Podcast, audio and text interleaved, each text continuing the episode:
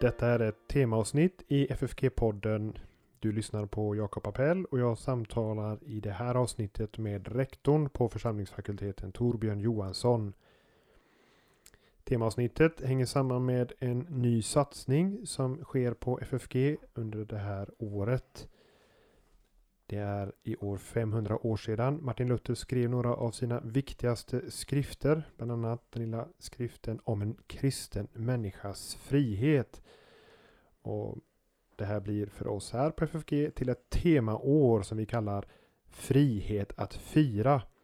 Torbjörn, vad är det vi har att förvänta och vad är orsaken till det här temaåret?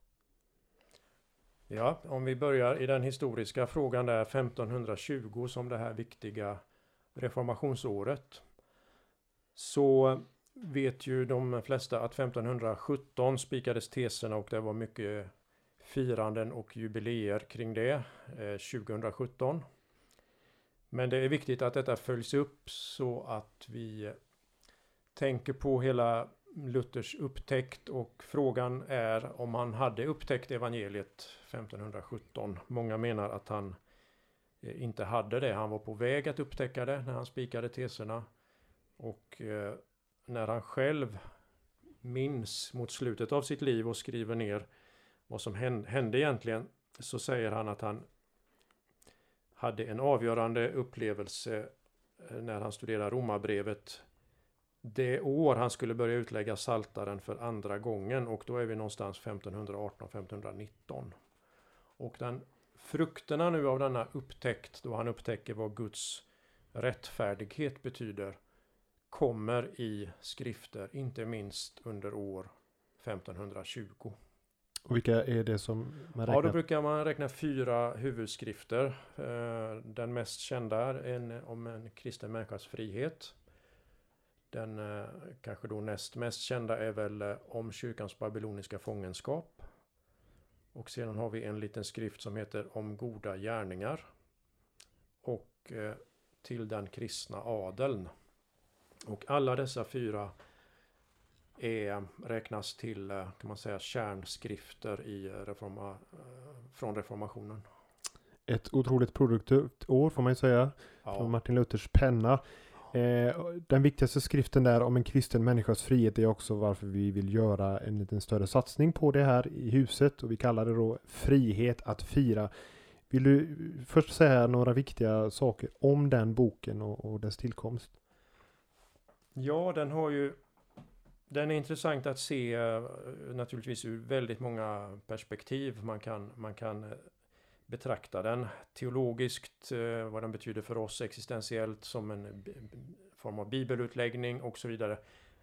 Men man kan också se den eh, i Luthers liv och hans biografi, hur hans situation var när han skrev den. Och det ger ytterligare några dimensioner. När han håller på att författa den, då är han som jag nämnde här, han, han håller på att upptäcka evangeliet. Han skriver kritik mot avlatssystem och hela botsystemet egentligen. Han har uppmanats att ta tillbaka detta från eh, att återkalla sina skrifter. Man har försökt få honom att göra det. Men han har vägrat och då har det utfärdats en så kallad bannhotbulla mot honom. Och det är precis som ordet säger då ett hot om en bannbulla. Alltså att uteslutas ur kyrkan. Och denna, eh, om man blev utesluten ur kyrkan, alltså i kyrkans bann, så kom man också i rikets akt, det vill säga man förklarades fredlös.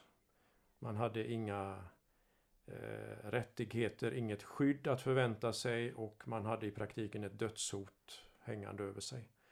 Och hela den här processen är på väg nu 1520. Han har fått eh, det här hotet och han eh, har vägrat och då skriver han det på hösten om en kristen människas frihet.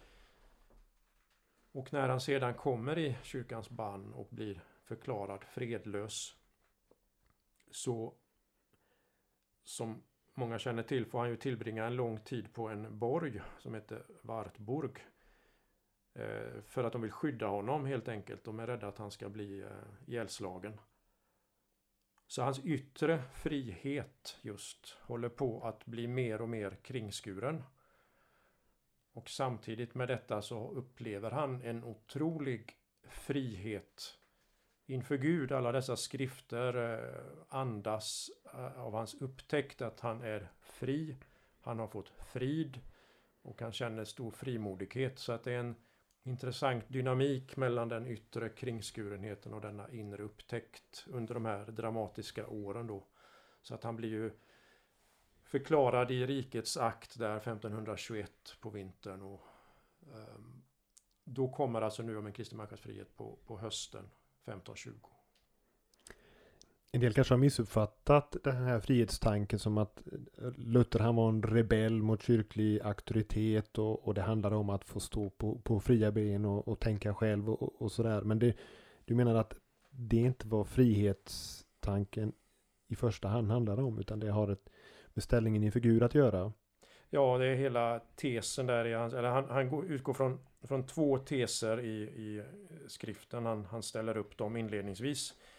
Och han säger i den första att den kristne är den friaste herre och ingen underdånig. Och så kommer den andra tesen som säger att den kristne är allas eh, tjänare, allas slav och var man underdånig. och med dessa teser så utvecklar han det här att vi har en frihet inför Gud som vi tar emot eh, och då är det, det tron på evangeliet. Frihet från syndens skuld, från djävulens makt och från samvetets anklagelser. Men detta ska också levas ut och då kommer andra tesen i kärlek. Så man kan säga att hela skriften handlar om tro och kärlek. Och han skiljer där mellan den Eh, yttre människan och den inre människan och den yttre friheten och den inre friheten. Så den bygger på flera sådana här distinktioner. Och eh, som sagt, han beskriver där tro och kärlek utifrån de här två ehm, paradoxformulerade teserna. Mm. Det är klart att här finns ett samband mellan friheten som han får ifrån Gud genom att han förklaras rättfärdig genom tron. Då behöver han inte längre de goda gärningarna för att förbättra eller säkerställa en, sin rättfärdighet inför Gud. Vilket gör att han blir ju på det viset också fri att tjäna människor för deras egen skull. Det är inte så att han behöver tjäna dem för att Gud ska ta emot honom. Då, då blir det lite självupptaget över det hela. Utan han kan tjäna dem inte för att han själv behöver det i sin status sin figur utan för att de andra människorna behöver vår, vår tjänst. Så, så jag uppfattar den andra delen här i den här devisen som, som, som sammanfattar om en kristen människas frihet. Att, att evangeliet frigör oss till tjänst, till att älska människor för deras egen skull, inte för att vi ska eh, påverka vår status inför Gud. Mm. Nej men det är det som är nyckeln i det hela. När han upplever att min sak med Gud har fått sin lösning genom det Kristus har gjort. Då i glädje och tacksamhet över detta kommer också tjänsten i sitt eh, rätta perspektiv. Och han målar ut den här tjänsten väldigt målande hur en kristen ska tjäna sin nästa och göra allt på alla sätt och verkligen eh, Ehm, bli en Kristus för sin nästa. Han har det här temat att vi får, får eh, gå in i efterföljelsen på det sättet att bli en Kristus för vår nästa. Men man kan tänka på denna enkla och korta vers i Efesierbrevet kapitel 5, vers 1 där det står Bli Guds efterföljare ni som är hans älskade barn. Här har vi ju egentligen den sak som Luther här försöker uttrycka att man är någonting, nämligen barn, och då blir man också, då, då, då, tjän, då vill man tjäna. Och han säger ju inte tvärtom då att eh, om ni blir efterföljare kan ni också få bli adopterade till barn. Utan han motiverar det att ni är barn och hela denna tanke att vi är i kraft av dopet och tron och det Kristus har gjort. Det utvecklar Luther i denna skrift om en kristen människas frihet med en, en mycket berömd bild. Han talar om det saliga bytet och jämför förhållandet till Kristus med ett äktenskap. Som också är en biblisk bild, men Luther han utvecklar den ytterligare och, och um, säger där att det man har det som kännetecknar ett äktenskap är att man då har allt gemensamt. Och på samma sätt får den troende och Kristus ha allt gemensamt. Så att han tar min skuld och jag får hans salighet och detta kallar han för eh, det saliga bytet brukar vi översätta det till på svenska.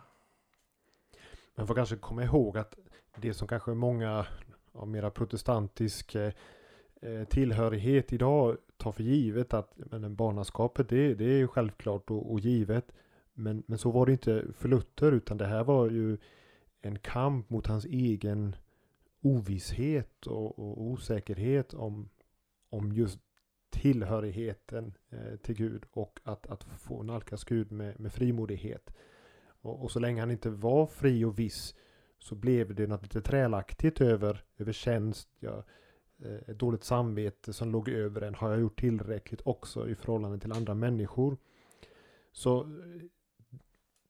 skulle du säga att, att det här att vi, vi kan ha svårt att riktigt förstå hans egen kamp och den kyrkliga kontext som han levde i. Mm. Jo, jag tror det du beskriver där kan man sammanfatta i ordet eh, frälsningsvisshet. Och för Luther som eh, gick in i systemet och han fick lära sig den, den eh, skolastiska teologin genom en teolog som heter Gabriel Biel, hans lärobok. Och där låg stor vikt vid det här rådet att du Gör vad på dig ankommer. Och så, så var, var löd rådet att den som gör vad på honom ankommer ska Gud inte neka sin nåd. Så att du ställdes inför det här. Har jag gjort verkligen vad jag kan? Och har jag inte det så blir frågan, har jag fått del av Guds nåd? Så att detta skapade en ovisshet och denna ovisshet uppmuntrades på så sätt att då skulle det leda till att du ansträngde dig ännu mer. Så hela denna frågan om frälsningsvisshet kan man säga sammanfattar i hög grad reformationens ärende att du skulle få ha visshet. Och man tog ju fram eh, bibelställen, eh, bland annat Romarbrevet 8, där det står att anden vittnar med vår ande att vi är Guds barn och liknande bibelställen. Så och utifrån detta så frigörs man från den här som, som du beskriver klättringen på sina gärningars väg för att en dag kunna stå rättfärdig inför Gud. Um, och det sker då genom Kristi verk, detta som han, eh, det saliga bytet. En, en missförstånd av, av frihetstanken är ju att, att tänka att då är jag fri att göra som jag vill eller leva som jag vill. Men men Luther är ju faktiskt rätt så angelägen om att du är fri till ett liv i tjänst hos mm. Gud. Att, att älska din nästa så som Gud har älskat dig. Så att, eh, vill du säga något om det där? Att... Jo, men det är en intressant dynamik mellan de här två teserna och det är intressant att han ställer upp just två teser och låter dem brytas mot varandra för att annars blir det lätt att frihet uppfattas som eh, frihet från alla bindningar och frihet, man, kan också tänka att frihet som begrepp kräver en fortsättning, nämligen alltid från någonting och till någonting. Det är på så sätt ett relationsord. Att du, du, för att du ska kunna använda det meningsfullt så måste du säga vad du är fri från, men därmed är du också fri till någonting. Och, um, Luther använder ofta sådana här um, alltså ägandeuttryck, possessiva uttryck han säger i förklaringen till lilla katekesen För att jag skall vara hans egen. Att Jesus har eh, återlöst och vunnit mig för att jag ska vara hans egen. Det vill säga jag tillhör honom. Och på samma sätt så, så menar han att vi tillhör alltid någon eller något. Vi vi, vi kan inte vara så självständiga och, och, fria som vi ofta lägger in i begreppet eller autonoma utan bindningar.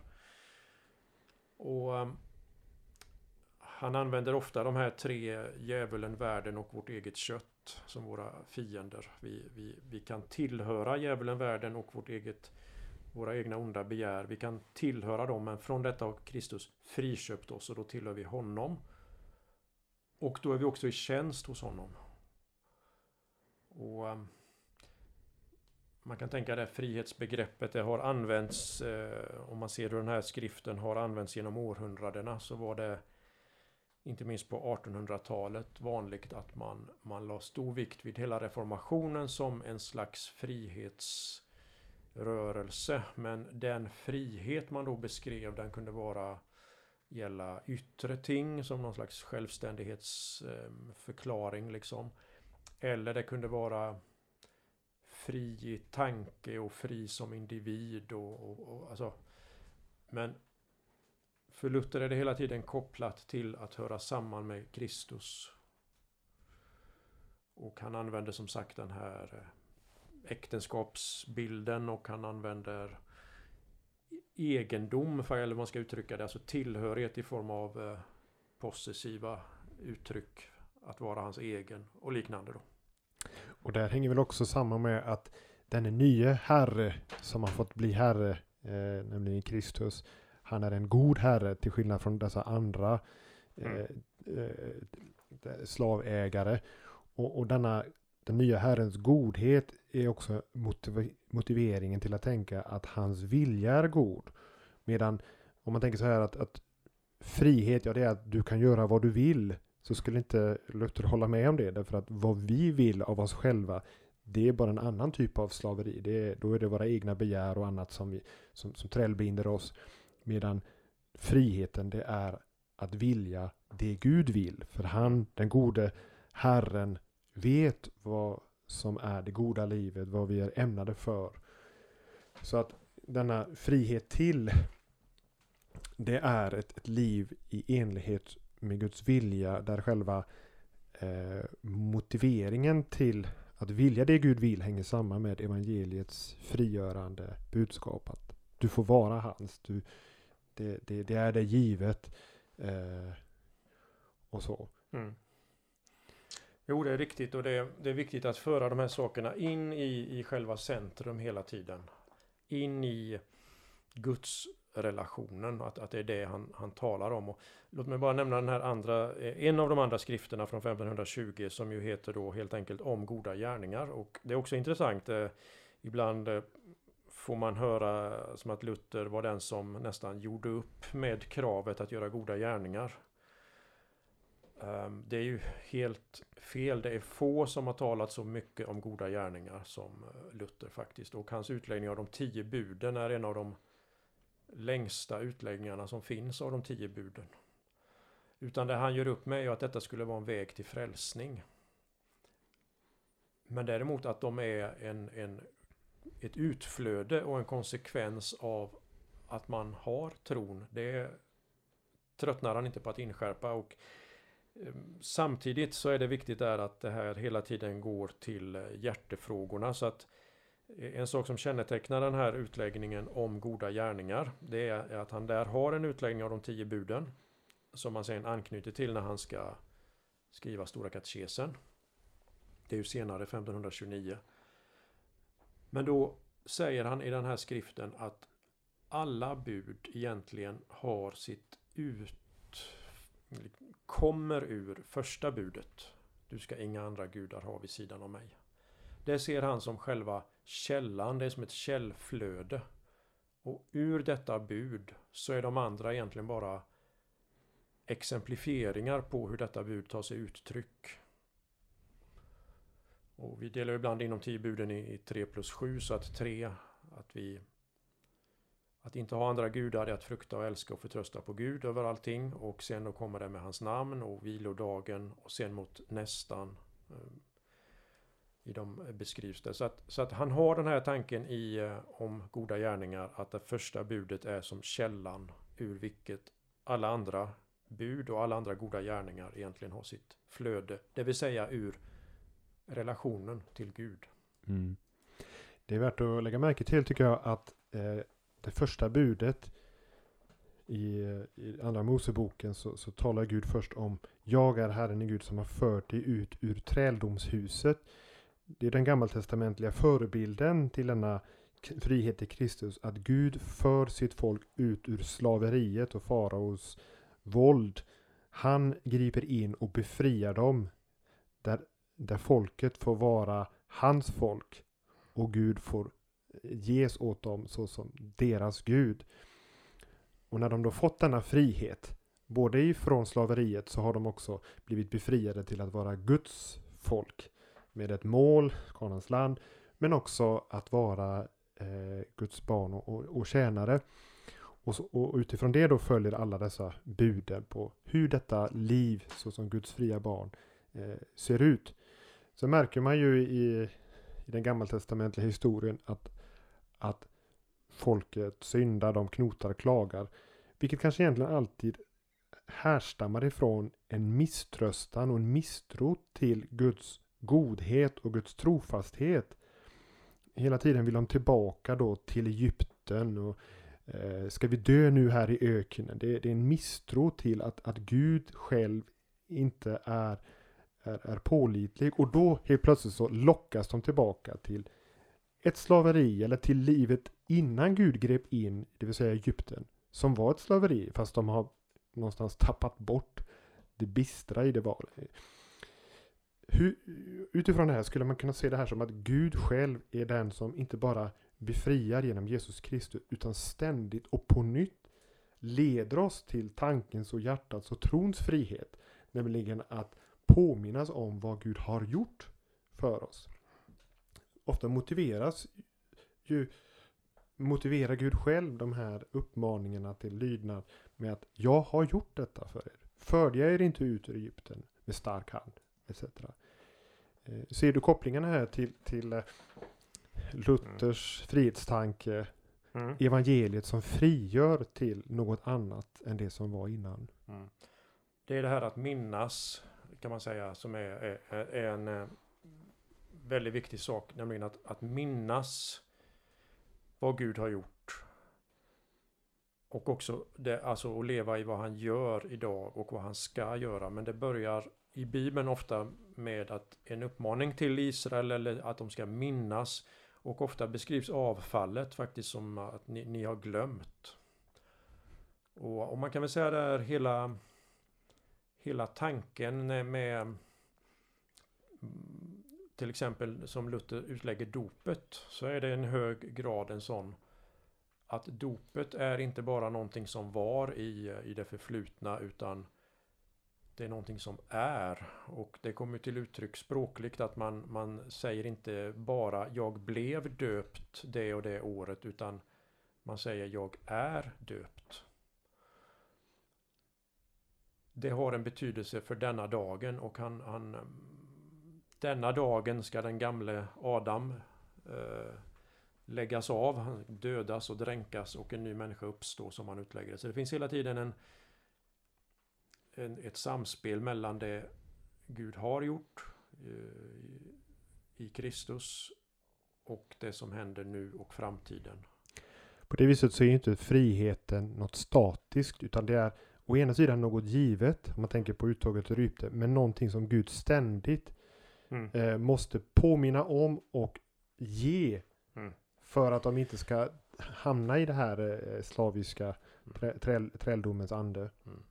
Jo, jag tror det är någonting som vi, eh, vi eh, behöver tänka på och, och i, i förkunnelse och på olika sätt att frihet, när vi tänker i allt för statiska termer så kan frihet bli någonting eh, som bara tas för självklart och det mister sin eh, sin glans. Men om man istället tänker ordet befrielse så är det någonting som, som, som sker. Det är en slags dynamik. Det är ett, någonting reellt och som, som vi lever i. Och um, djupast sett är ju allt det här eh, upplevelser i livet med Gud. och där Gud måste komma på nytt med sitt ord. Och han måste tala sitt ord varje dag till oss och det på det sättet också tala fram tron i oss. Vi, den tron kommer av förkunnelsen och um, förkunnelsen i kraft av Kristi ord. Så att eh, när vi blir för statiska i vårt tänkande så tror jag Luther påminner oss om de här både kampen och den hotade friheten och den återvunna friheten, eh, hur vi hela tiden står i, i det här mm, som vi upplever existentiellt, en andlig kamp och där tron får kämpa för att hålla fast vid allt det goda. Ofta ibland, eh, ofta mot det vi kan erfara och se med ögonen. Ja visst. Jag kommer att tänka på ett uttryck som går ungefär så här att det svåra för Gud var inte att föra folket ut ur Egypten utan att få Egypten ut ur folket. Mm. Ur deras hjärtan och deras tankar. Och att eh, friheten är faktiskt någonting som Gud Frihetskampen för Gud om våra tankar och våra själar och våra hjärtan där evangeliet är, är hans alltså, huvudändamål. För att inte bara leda oss till trons frihet utan också att behålla folket intill dess att vi som folk är framme. Om vi tänker Kanans land. Att, att eh, där, där är Guds barns härliga frihet, för att citera Paulus, förverkligad.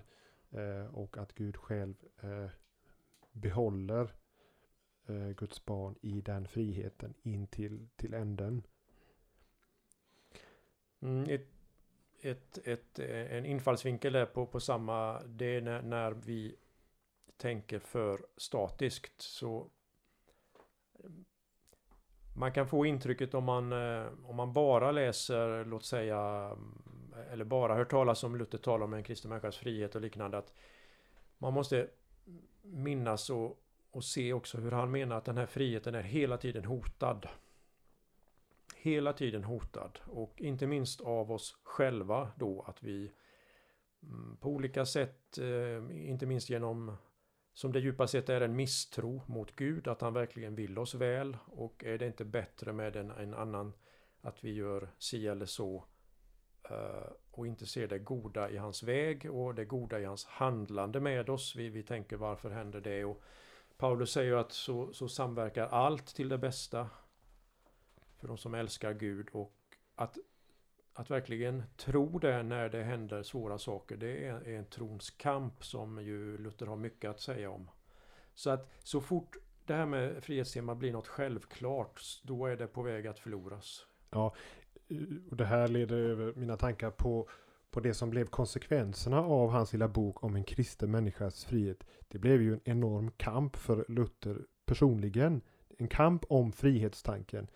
Eh, när vi kommer fram till eh, våren 1521 är det väl.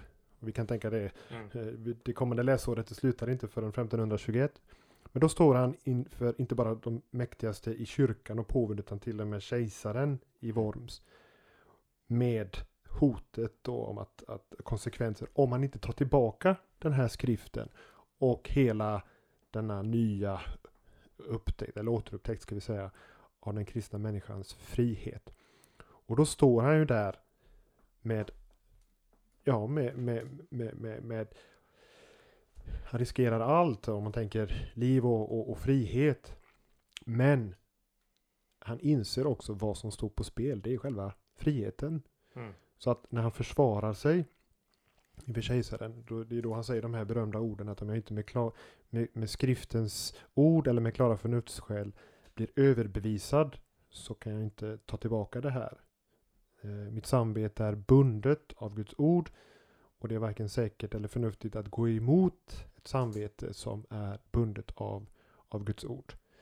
Så där knyter han sin frihet, sin enda frihet. Det är varken tryggt eller säkert att gå ifrån ett samvete som är bundet av Guds ord. Det är inte friheten att gå ifrån Guds ord som är bundet samvete, utan tvärtom. Det är förödande. Men men jag tänker ofta att det som gjorde Martin Luther så, så frimodig och så djärv i mötet med denna världens mäktiga, det var just evangeliet, upptäckten av evangeliet. Inför Gud, om de så här i denna domstol dömer mig till döden, så är jag fri och befriad av Gud själv. och han har mitt liv i sin hand. De kan döda mig men de kan inte ta livet av mig. De kan försöka med vad de vill men de kan inte ta min frihet ifrån mig. Så sant min frihet är hämtad i Guds ord och i Guds rättfärdig förklarande i Jesus Kristus. Så, så den här kampen om frihet, det, det är ju blodigt allvar. Mm. Där Luther verkligen får, får bekänna. Denna frihet, vad den i praktiken innebär. Mm. Nämligen att inför hot om, om död och andra typer av repressa- repressalier ändå hålla fast vid detta. Mm. Vill du säga något om den här? eh, Jo, nej, men det är, det, det är intressant att ställa samman nu eh, frihetsskriften då hösten 1520 med när han står inför kejsaren i Worms. Och det här motivet har ju många sett. Det var ju och är fortfarande ett älskat motiv att avbilda. För där står han som en eh, som han ju eh, var en, en eh, fattig tiggarmunk. Han tillhörde en, en orden och han var utan all yttre makt så stod han inför den, den högste eh, representant för, för makten och kejsaren. Och i det här mötet så, så ställdes han inför, precis som du beskriver, att han kunde avsäga sig sina skrifter och därmed behålla den yttre friheten men han hade därmed mist sin inre frihet. Och eh, så har han det här avgörande uttrycket att hans samvete är bundet eh, i Guds ord. Och så avlägger han eh, den här bekännelsen. Och det betyder att för Luther, eh, jag kommer att tänka på här när han beskriver när han ville bli munk. Så, så har han ju berättat om det här åskovädret. Och ibland tänker man sig att han blev så rädd för att dö så att han eh, lovade Hjälp heliga Anna, jag vill bli munk. Men det var egentligen inte det han var så rädd för utan det var att gå evigt förlorad. Han, han säger att han såg som liksom helvetet öppet och tänkte att om jag dör nu så går jag evigt förlorad. Och det är det perspektivet han, han hela tiden eh, lever i, nämligen ett evighetsperspektiv. Och i, i det så blir även detta då att hotet om, om livet och Jan Hus och andra som har blivit avrättade för sina reformförsök att han såg nog det helt enkelt i vitögat men den inre friheten och detta evighetsperspektiv gjorde honom ändå frimodig. Så Precis, och, och med Martin Luther kan ju uttrycka sig så här om, om vad nattvarden ger, att där, där syndernas förlåtelse är, där är liv och där är salighet. Så att när han blivit viss om syndernas förlåtelse, att Gud förklarar honom rättfärdig, då, då är livet där, då är saligheten där. Det, det, så att den knäckfrågan och den avgörande frågan det är eh, förlåtelsefrågan, rättfärdiggörelsen och att finna en nådig Gud, som, Mm. för att citera honom själv. Om vi till sist ska eh, omstöpa tanken på en kristen människas frihet till vad som konkret händer på FFG under det kommande året. Torbjörn, så kanske vi kan nämna här när det gäller undervisning i huset så har vi vår kvällsbibelskola för unga vuxna måndagkvällar från och med i oktober som har just temat frihet med olika aspekter på vad frihet är. Eh, där kan man gå in på hemsidan och anmäla sig om man vill vara med. Eh, Den som vill ha ännu mer av det reformatoriska arvet, inte minst då om den kristna människans frihet, ska förstås ansöka om teologiska studier som vi erbjuder här i samarbete med Fjällhaug i Oslo. Och nästa antagning är hösten 2021. Men redan nu kan man ansöka. Det gör man på hemsidan senast 31 mars. De här kvällsföreläsningarna om frihet de kommer att spelas in och bli tillgängliga på vår Youtube-kanal. Och då kan ju förstås alla intresserade följa de föreläsningarna. Eh, ett tips är att, att prenumerera på vår kanal. För då kommer du också att få, du som lyssnar, du kommer få då notiser om att nu är en frihetsföreläsning utlagd och alla som kommer att eh, läggas ut. Vidare tar vi upp den här tematiken i tidningen Hälsning från församlingsfakulteten. I år är det just ett temaår med fördjupningsartiklar om friheten utifrån olika infallsvinklar. Så till exempel första numret som är eh, ute nu. Där har Daniel Johansson med Galaterbrevet som utgångspunkt visat på vad den kristna friheten är. Vi har förstås också våra småskrifter som behandlar olika ämnen och den allra senaste som är alldeles nyutgiven det är Fredriks Brochet lilla bok Finna Gud, finna sig själv. De kan man köpa från FFG, 50 kronor kostar de bara. Och mer om det på, på, också på vår hemsida.